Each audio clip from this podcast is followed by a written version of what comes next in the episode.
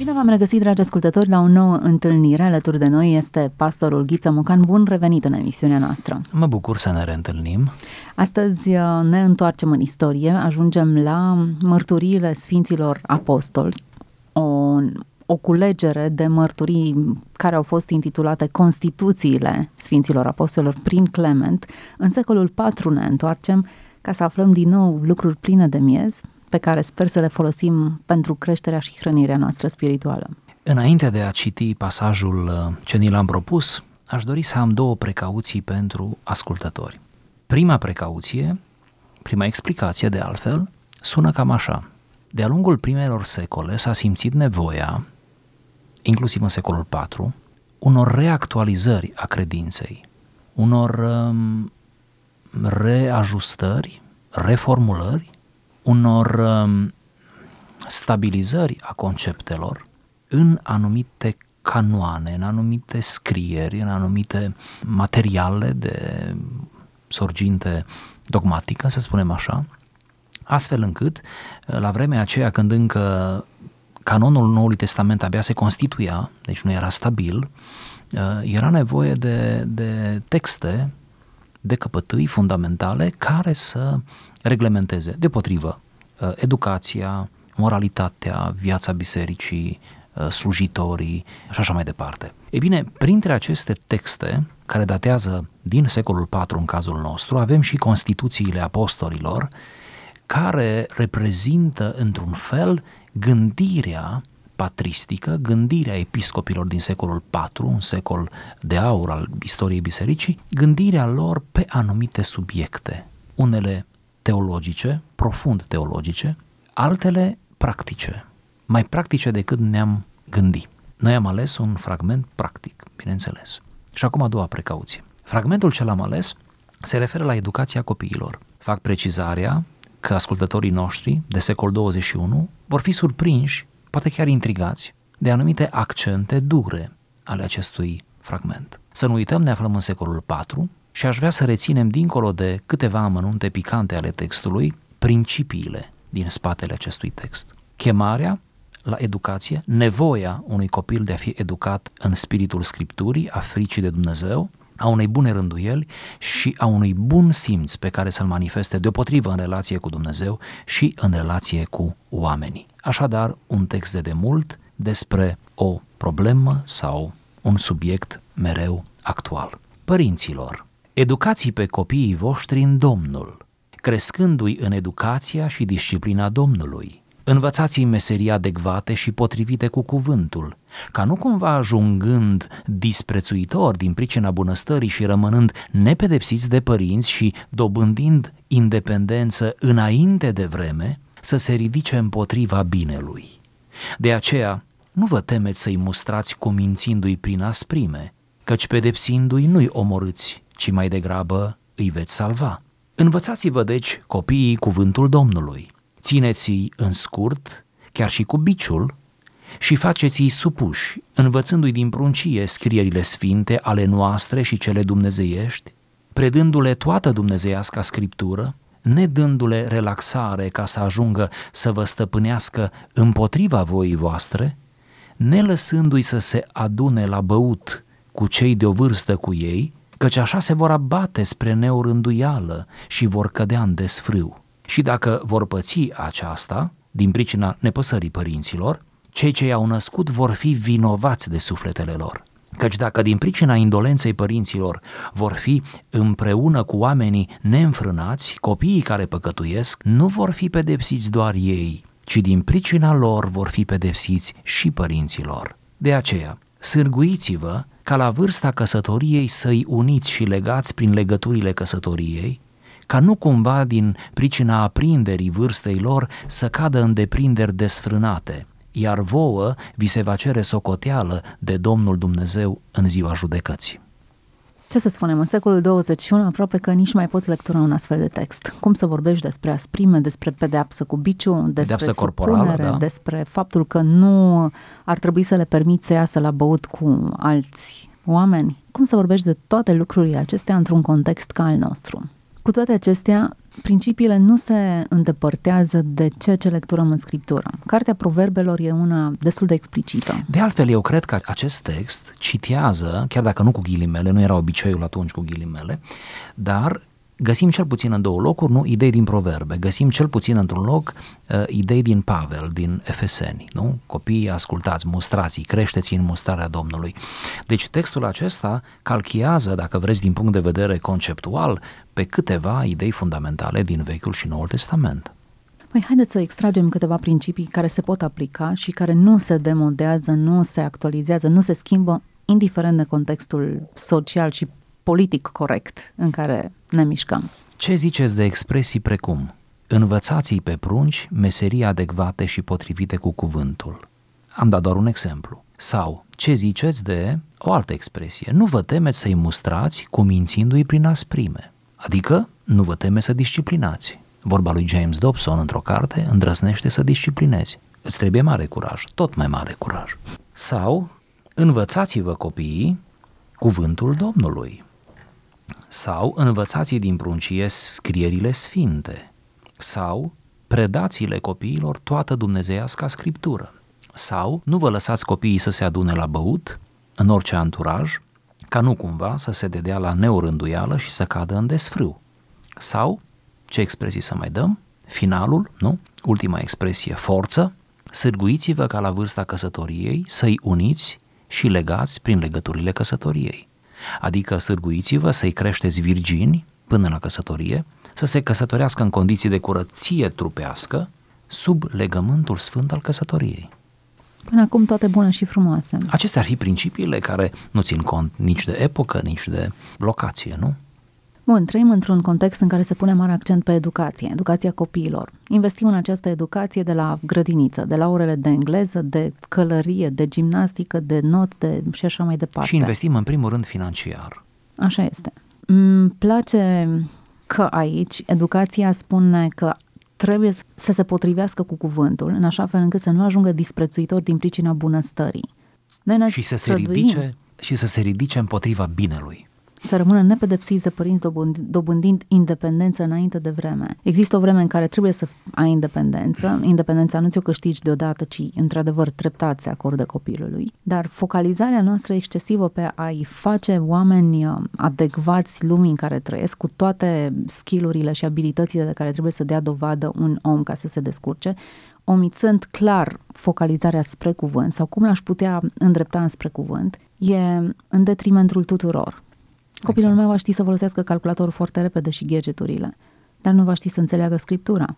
Cum ar fi să găsim activități și acțiuni care să-l facă să aprofundeze, să mediteze, să gândească, să analizeze, mult mai degrabă decât să-i formăm abilități care oricum se vor forma, pentru că nu mai ai cum să nu mânuiești un calculator în lumea în care trăiești sau un telefon mobil sau alte gadgeturi. Iată, Iată, în loc să vorbim de rău și să ne ridicăm uneori cu habotnicie împotriva tehnologiei de care toți avem nevoie, da? deci în loc să vorbim de rău, în loc să avem un discurs demagog și retrograd și să înfierăm virtualitatea, internetul, tehnologia, ceva ce toți folosim în anumite grade, ceva ce, să fim serioși, a devenit indispensabil pentru viața omului pe pământ, da? Mai bine le-am lăsat nevorbite de rău, toate acestea, și din mijlocul lor, printre ele, într-o viață absolut normală și într-o legătură normală între noi ca părinți și copiii noștri, din când în când, cât se poate de des și de natural în același timp,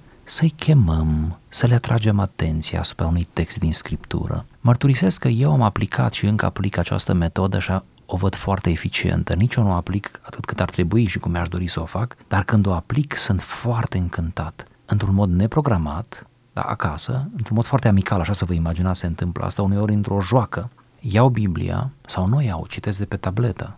Deci, iată, vedeți, nu contează până la urmă, nu trebuie să fim prea rigoriști. Suportul. Sensul, suportul, da.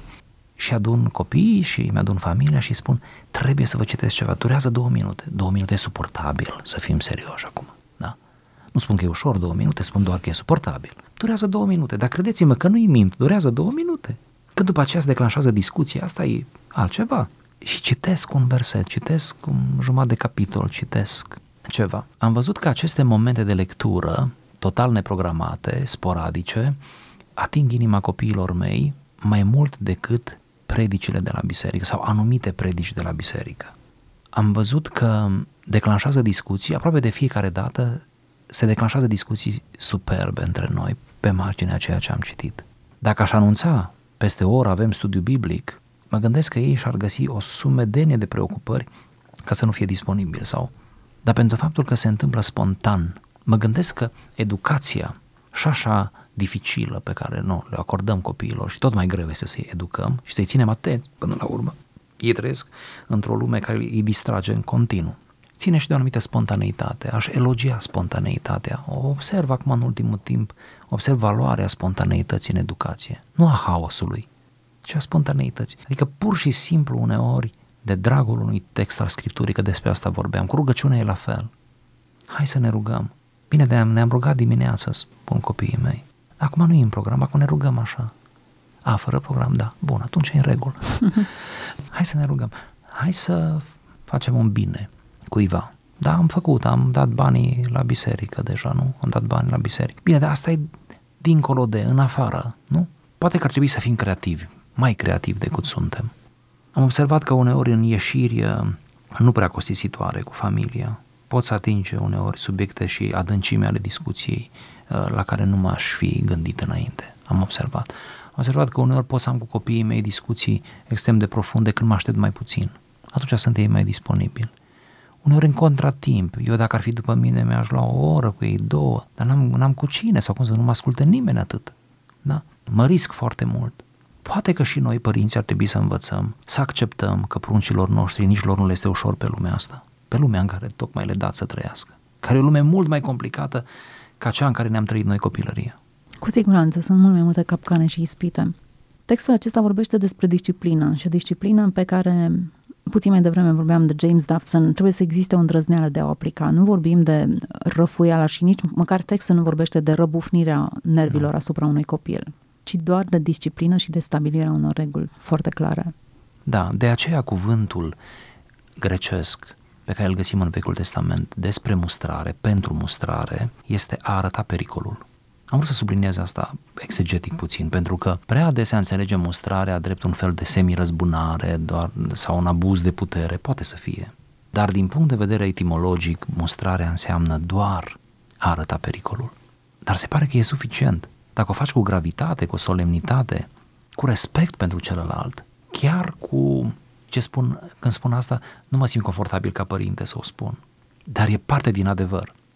Chiar cu rezerva că s-ar putea ca anumite mustrări care le faci să nu fie luate în seamă și să dai copilului tău, indirect, dreptul de a eșua sau de a nu asculta, de a nu-ți deci nu cu orice chip să-l urmărești, nu cu orice chip să-l, să-l determinăm, să-l manipulăm, să, să devenim posesivi. Știu că ce am spus acum e foarte greu practic să realizăm noi ca părinți. Teoretic toți știm, da, Dumnezeu ne dă libertate, noi trebuie să transferăm această libertate, să o dăm în mod progresiv, cu înțelepciune copiilor noștri. În fapt însă, foarte greu le acordăm libertate. Libertatea uneori legitimă, graduală, dar legitimă, de care au nevoie foarte greu. Amândoi copiii mei acum sunt adolescenți, unul mai adolescent decât altul, ca să zic așa. Și mă uit la mine, găsesc multe deficiențe. Teoretic știu cum merg lucrurile, practic e mai greu, pentru că intervine aspectul emoțional. Bun, și în toată libertatea aceasta, cred că există niște limite prestabilite, adică nu la 16 ani spun uh, lucrurile care ar fi trebuit să le spun din pruncie. La 16 ani doar trebuie aplicate. Da. Există o limită care încet, încet se ridică, nu toate, ele trebuie să persiste până cât timp sunt acolo. Textul pe care noi îl discutăm vorbește despre asta, ne lăsându-i să se adune la băut cu cei de vârstă cu ei. Nu mai sunt copii dacă nu îi lasă să se adune la băut, ci deja vorbim de cel puțin adolescenți, dar atâta vorbim timp cât ei sunt sub tutela care noastră. acum se construiește deja, da. Da, ei sunt sub tutela noastră, există un comportament care trebuie sancționat, despre care trebuie da. să vorbim deschis. Și și aici, încurajarea de a se căsători, din nou, presupune o dezlegare de părinți ca să poți să legi de altcineva. Suntem într-o societate care încurajează căsătoria târzie, după ce ți-ai absolvit studiile, după ce ți-ai luat un apartament, după ce ți-ai găsit o slujbă, după ce nu mai poți să faci niciun copil. Da. Sau după ce nu mai poți să-ți găsești un partener, da. Exact. Pentru că ești mult prea individualist și poate pretențios și câte tare nu apar, nu? Cu vârstă. Deci, iată, citind acest pasaj, acum mă gândeam că îl putem citi sub forma unui titlu, cam așa. Educația înseamnă să-ți iei copilul de mic și să-l duci la altar, la altarul cununiei. Și tot drumul educației, de fapt, este țintește spre momentul acela al legământului, când prin căsătorie copilul tău nu mai rămâne copilul tău la modul acesta, adică dependent de tine, ci își, iată, configurează o nouă identitate conjugală. Ceea ce înseamnă că l-ai dus spre maturitate, înseamnă că ai dat libertatea să-și aleagă partenerul, nu? I-ai pus principiile în baza cărora să-și aleagă partenerul și ai deschis pumnul bucurându-te de el și apoi de ei, nu? Și cred că trebuie subliniat în contextul în care societatea de astăzi nu încurajează căsătoria, cel puțin încurajează mult mai mult concubinajul decât căsătoria. Chiar părinți care sugerează nu are sens să treci prin experiența divorțului, încurajează un mariaj de probă, un concubinaj până la urma urmei. Da, până la urmă și rata ridicată a divorțului este invocată aici. Este un, un element care trebuie să-l luăm în seamă. Mulți se tem de căsătorie, nu? Se tem. Cu toate acestea nu l-am putea include ca o derogare de la Sigur. sacralitatea relației. Sârguiți-vă că la vârsta căsătoriei să-i uniți și legați prin legăturile căsătoriei. E un efort și din partea părinților de a le explica ce înseamnă mariajul și nu doar prin cuvinte, ci probabil și prin exemplu Pregătirea personal. premaritală, cum zicem la biserică. Exact. Faptul că relația de căsătorie e una în care îl încurajez pe tânărul și pe adolescentul meu să intre, nu îl descurajez spunându-i nu te lega la cap că ți-e mai bine Sigur. cum ești. Pentru și din că... potrivă ești înțelept și îi spui ceva de genul, mie îmi place sfatul ăsta, chiar formularea, îi spui băiatului dacă e băiat, nu? Îi spui, uh, nu te căsători decât cu acea fată pe care simți, știi, prevezi că o poți iubi de-a lungul unei vieți întregi. Ești tânăr, te așteaptă o viață lungă, nu te juca. Vei avea parte de o căsătorie lungă dacă te căsătorești, tânăr fiind, nu? Mă spunem teoretic, nu știe nimeni cât trăiește, dar oricum, căsătoria e pe termen lung dacă o faci la vârsta tinereții. Și atunci, cu acea fată să te căsătorești pe care o poți iubi, știi că o poți iubi, indiferent de foarte mulți factori, da? Iar ei să-i spui, nu te mărita decât cu acel băiat pe care simți tu, ești convinsă deja că îl poți respecta, că îl poți respecta iarăși indiferent de mulți factori, iarăși, de traseu, nu? Deci uh, simți că poți să-l respecti, în fond, în felul ăsta îi responsabilizăm pe cei doi, nu? Ce trist este să vedem tinere cupluri imature, pur și simplu necopți și s-au căsătorit înainte de vreme. Mi-aș îndrăzni să spun. Doi copii împreună. Doi copii împreună. Doi copii, doi preșcolari lăsați împreună nesupravegheați se vor certa în continuu. Doi copii căsătoriți se vor certa în continuu, nu? Iată, cred că pe vremuri exista o mai multă preocupare. Era mai puțină psihologie, mai puține manuale, nu? Mai puține uh, materiale, dar exista o preocupare mai, uh, mai adâncă și mai uh, simplă în ceea ce privește pregătirea pentru, pentru căsătorie. Băiatului era dezvoltat acest, această latură masculină a conducerii, a responsabilității. Măi, vezi că fata aia se va uita la tine, va aștepta de la tine. Discuții pe care eu le-am auzit în comuna bunicilor mei, la bătrâni sau sfaturi simple, dar cât de adevărate. Fetei de asemenea, măi, vezi că dacă te măriți, ai niște responsabilități cumva erau responsabilizați. Acum ne și temem să-i responsabilizăm. Acum, din cauza acestui mit a iubirii romantice, din cauza asta, aproape ți frică să mai spui adevărul, să mai spui că, de fapt, căsnicia este, este o, un angajament și un legământ cu foarte multe implicații. Bun. Textul arată că asupra părinților planează o pedeapsă. Da, exact la asta mă gândeam acum. Textul se încheie cu ziua judecății, arătând că dacă părinții nu educă, dacă nu fac ce le cere Dumnezeu să facă în raport cu copiii lor, copiii lor vor ajunge neascultători, nesupuși, necredincioși și părinții vor împărți în ziua judecății pedeapsa cu copiii lor. Adică vor fi, adică și părinții vor fi responsabili parțial pentru derapajul copiilor lor. Adică există în mod clar o pedeapsă pentru fiecare păcat care nu este mărturisit și pentru care cineva nu și-a asumat responsabilitatea. În cazul acesta există o vină colectivă. Părinții sunt cot la cot părtași cu păcatul copiilor lor, iar responsabilitatea lor vine tocmai din faptul că nu i-a învățat, nu i-a disciplinat atunci când trebuia, nu au acționat atunci când puteau să o facă. Totuși există tați care au fi risipitori și au făcut tot ce trebuia făcut. Hmm, așa este. Nu aș vrea să pice sentimentul acesta de culpă pe atâția părinți care plâng și care cred că au făcut tot ce puteau face pentru copiilor. Sper că ce voi spune acum este consolator, mai ales pentru asemenea cazuri și este cumva mulțumitor.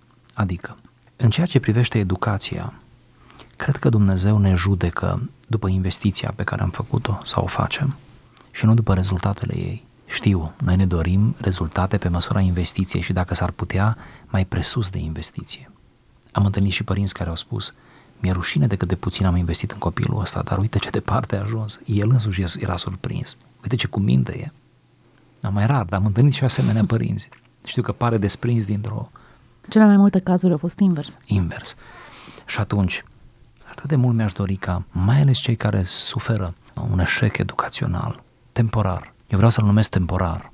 Dumnezeu dă de regulă unui om o viață întreagă să-și mântuie sufletul. Adică cei mai mulți, în general, o duc până la bătrânețe, viața asta, da? Și atunci de-aia spun temporar, deci să lăsăm speranța la locul ei.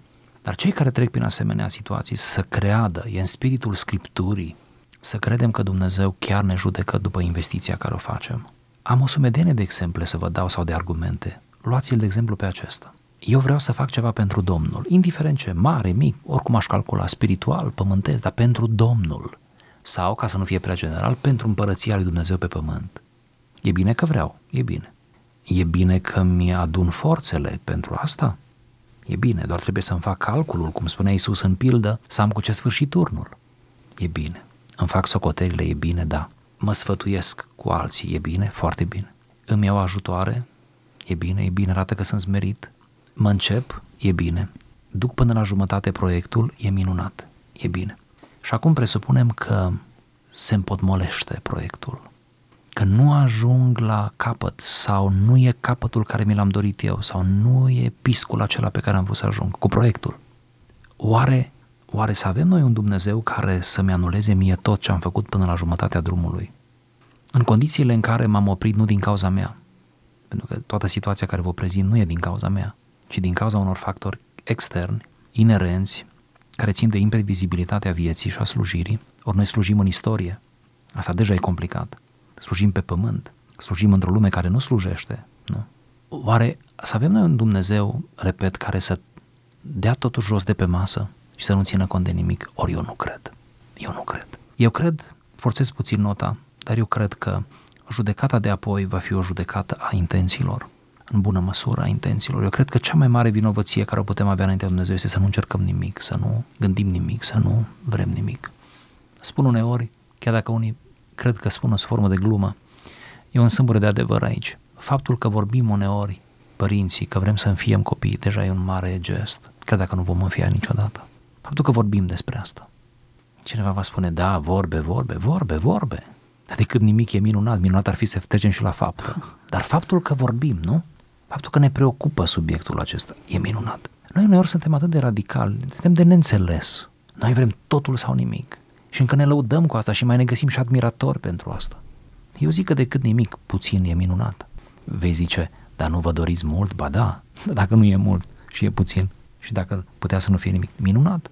Dumnezeu gândește în termenii aceștia cu noi, de aceea ne crește mari. De aceea scoate ceva din noi. La fel mă gândesc că ar trebui să vedem lucrurile și cu copiii și cu educația copiilor. Cam în genul acesta. Suntem la finalul emisiunii.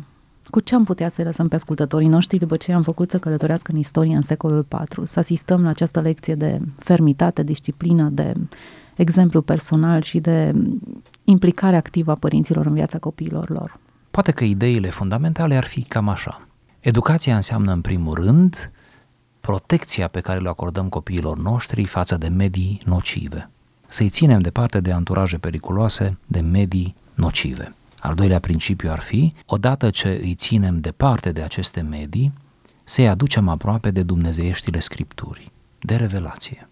Să le arătăm așa în mod progresiv, cu creativitate, cu dragoste, cu viața noastră, cu cuvintele noastre, cu programe, cu slujbe la biserică și așa mai departe, să le arătăm că există o revelație spre care toți tindem, un adevăr la care toți vrem să participăm, nu să-l avem, nu vorbim în termeni, nu-i voie să vorbim în termeni posesivi despre adevăr. Noi nu posedăm adevărul. Noi în cel mai bun caz suntem participanți la adevăr. Noi participăm la adevăr. Suntem parte din adevăr. Și atunci să îi conducem spre revelație. Și în fine, poate că al treilea principiu care se desprinde de aici este să le imprimăm această responsabilitate în raport cu Dumnezeu, cu biserica și cu societatea, cu cei din jur. Să le învățăm că nu-i voie să-și bată joc în ultima instanță de nimeni și că fiecare, absolut fiecare om care îi le iese în cale, poartă în el chipul lui Dumnezeu și are ceva bun în el și nu, nu trebuie să ne comportăm ca niște stăpâni într-o arie care de fapt nu e a noastră, că noi suntem în oicumene, în acest univers, această lume care este a lui Dumnezeu, e casa lui Dumnezeu. Adică dacă vin vizită la mine, mă aștept să ai bun simț, adică nu mă aștept să-mi renovez casa, nu? În fond, dar mă aștept să nu distrugi, e legitim, nu? Cumva așa e și Dumnezeu cu noi, să învățăm că trăim într-un univers, într-o lume, într-o istorie și ei trăiesc la fel, vin după noi, în care măcar să nu distrugem dacă nu putem aduce un aport considerabil și benefic. Ne oprim astăzi aici cu această lecție de istorie aplicată în contemporaneitate. Mulțumim pentru prezența în emisiune, ne reauzim data viitoare. Fiți binecuvântați!